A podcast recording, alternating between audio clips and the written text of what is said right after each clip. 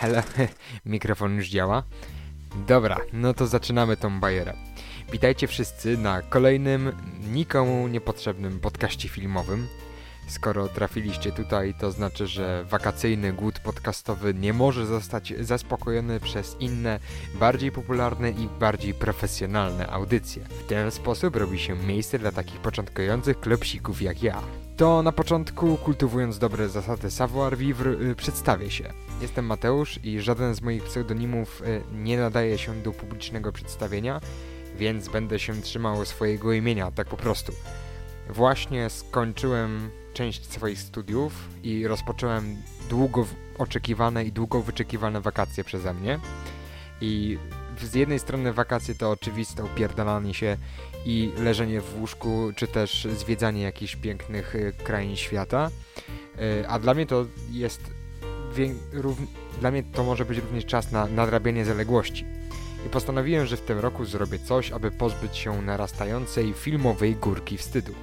Zresztą z książkową górką też wreszcie wypadałoby coś zrobić, ale to nie w tym podcaście.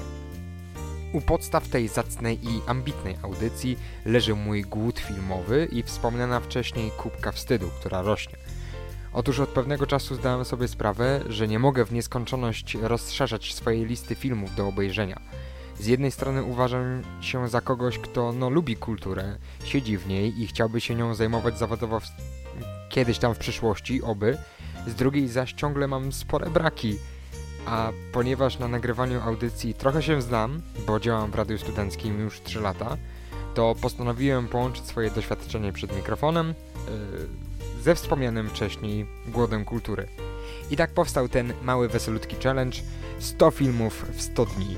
Będę się tutaj zajmował filmami wszystkich typów i gatunków, od beznadziejnych komedii i parodii po egzystencjalne kino który sprawi, że zastanawia się nad sensem życia. Najważniejszą zasadą tego challenge'u, w ogóle jak to rakowo brzmi, jakbym tworzył coś na YouTubie, nie wiem, żarł sos ostry albo papryczki, yy, oglądał jakąś kompilację z Wajna.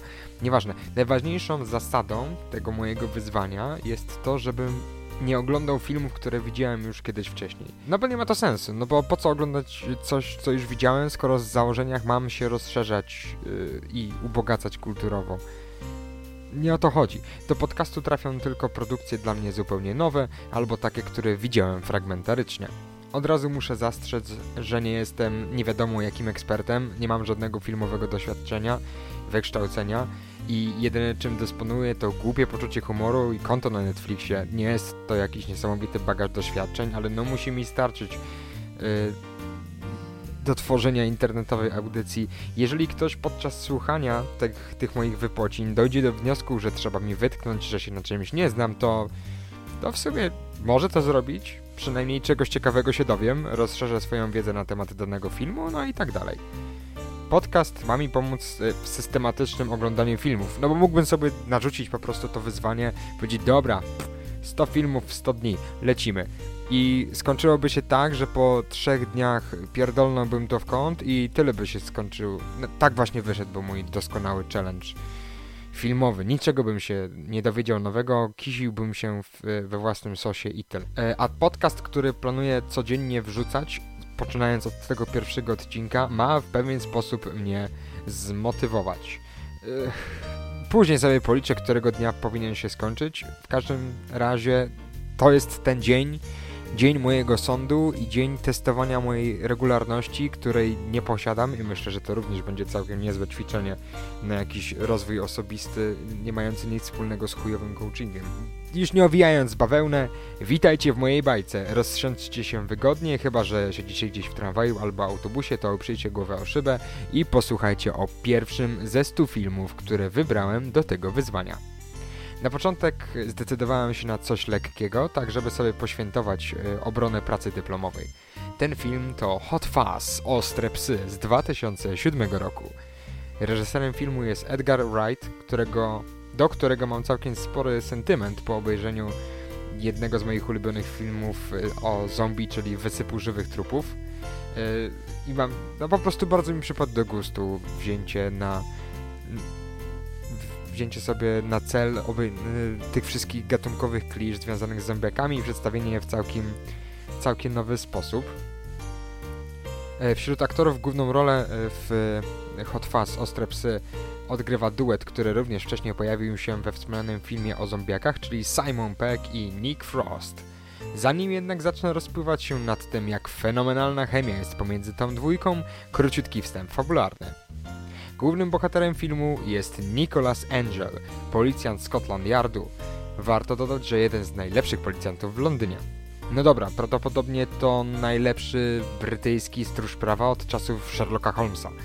Perfekcyjnie odjebane szkolenie, masa wyróżnień, codziennie co najmniej trzy aresztowania. Trzeba to otwarcie powiedzieć, koleś jest dobry. No tak dobry, że zaczyna irytować jego kumpli z pracy. Wiecie, to jest trochę tak jak z tym jednym kolegą z klasy, który zawsze zna odpowiedź na każde pytanie nauczyciela. On wygląda jak drugie wcielenie Einsteina, a reszta klasy no to po prostu zwykli idioci. Londyński komisariat wysyła zatem Angela na brytyjską prowincję, by tam nauczył się łapać trochę luzu, a przy okazji przestał wyrabiać te 300% normy. Trafia do miasteczka Somerset, małego i niepozornego, którego głównym problemem wydają się być nieletni spożywający alkohol w lokalnym pubie. A już na samym początku Angel aresztuje z pięć takich typków, a nie zdążył nawet na dobre wypakować gaci z torby, więc to w pewien sposób uświadamia widzowi jego stosunek do pracy. W międzyczasie poznajemy Deniego Buttermana, w tej roli wspomniany już na początku przeze mnie Nick Frost, który, jak się okazuje, też jest lokalnym funkcjonariuszem. To, że nie jest on ostojem profesjonalizmu, y, nie, nie trzeba dodawać, mówię o tym scena, w której przychodzi, nawala się w pubie, a potem postanawia wsiąść do samochodu i pojechać nim do domu. Nick Angel odstawia go do aresztu, następnego dnia wchodzi do tego aresztu, patrzy, podejrzanego nie ma, bo podejrzany nosi mundur. No i to właśnie jest cała postać Daniego Buttermana. Życie w miasteczku wydaje się biec zwyczajnym, nudnym rytmem. Stróże prawa zajmują się głównie ściganiem łabędzi, które zwiały komuś z gospodarstwa i wieczornym piciem piwa. Prawdziwa tortura dla pracocholika.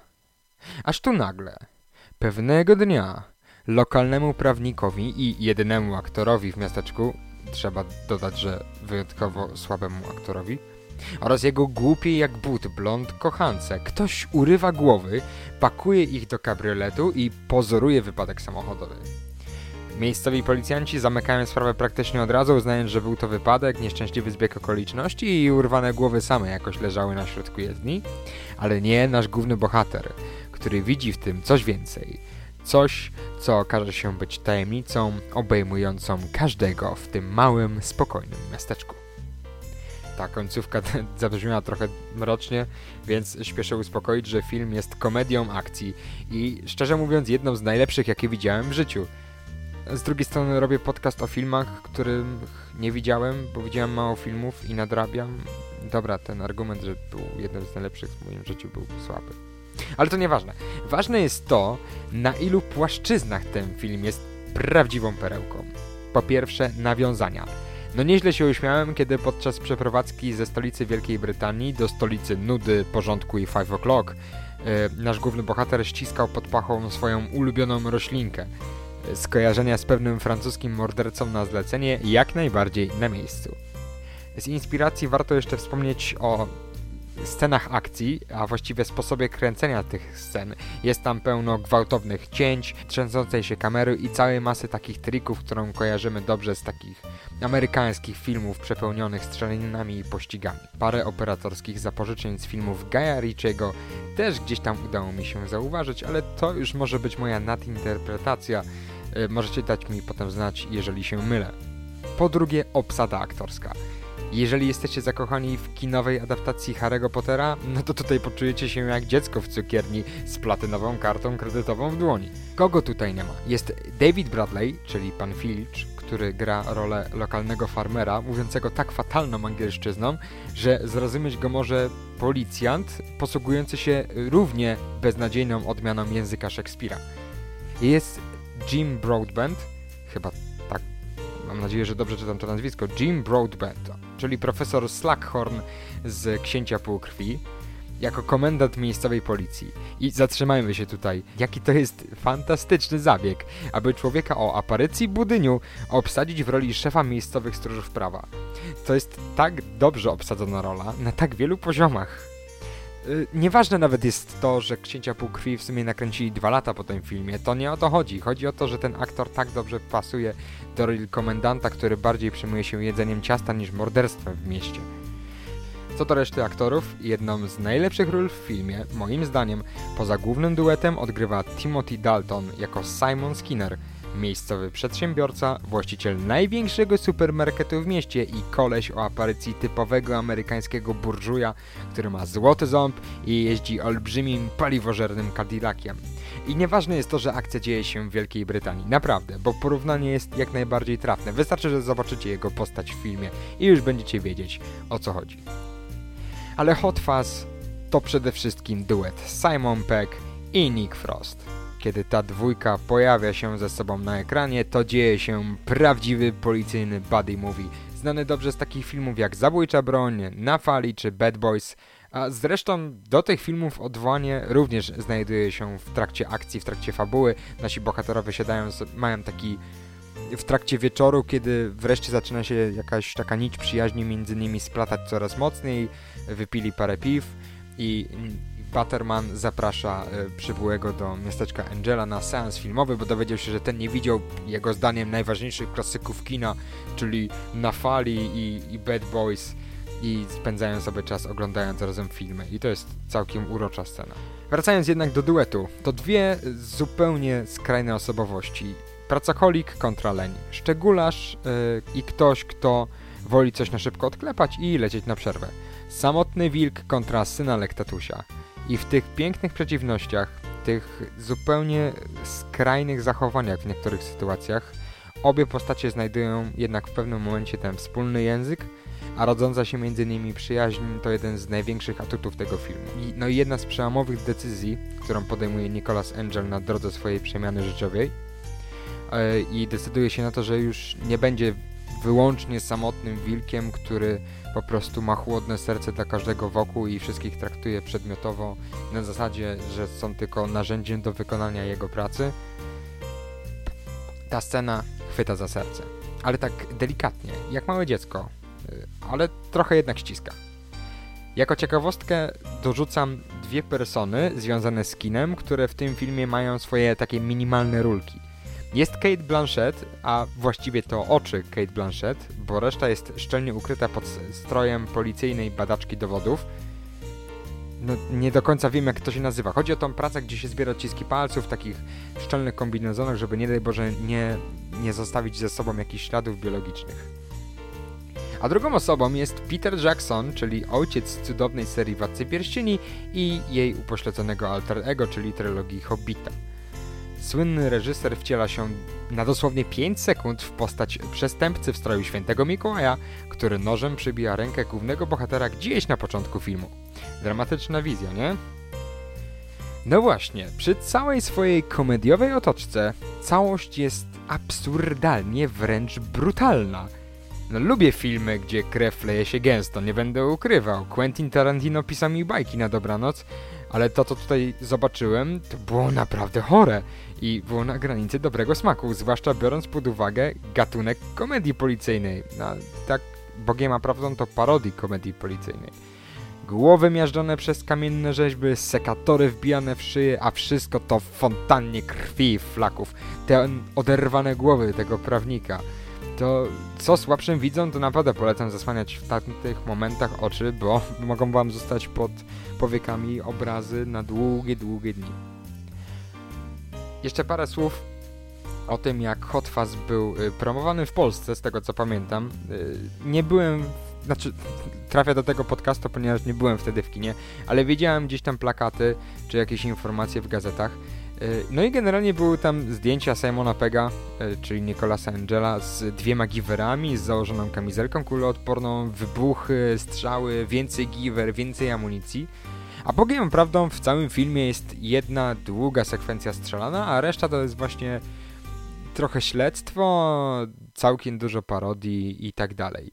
Więc ktoś, kto idzie na tą, idzie na ten film i się spodziewa jakiegoś takiego akcyjniaka, że po prostu co 10 sekund ktoś będzie wyciągał Winchestera, Glocka czy jakąś inną pukawkę i strzelał do siebie, no to się może srogo zawieść.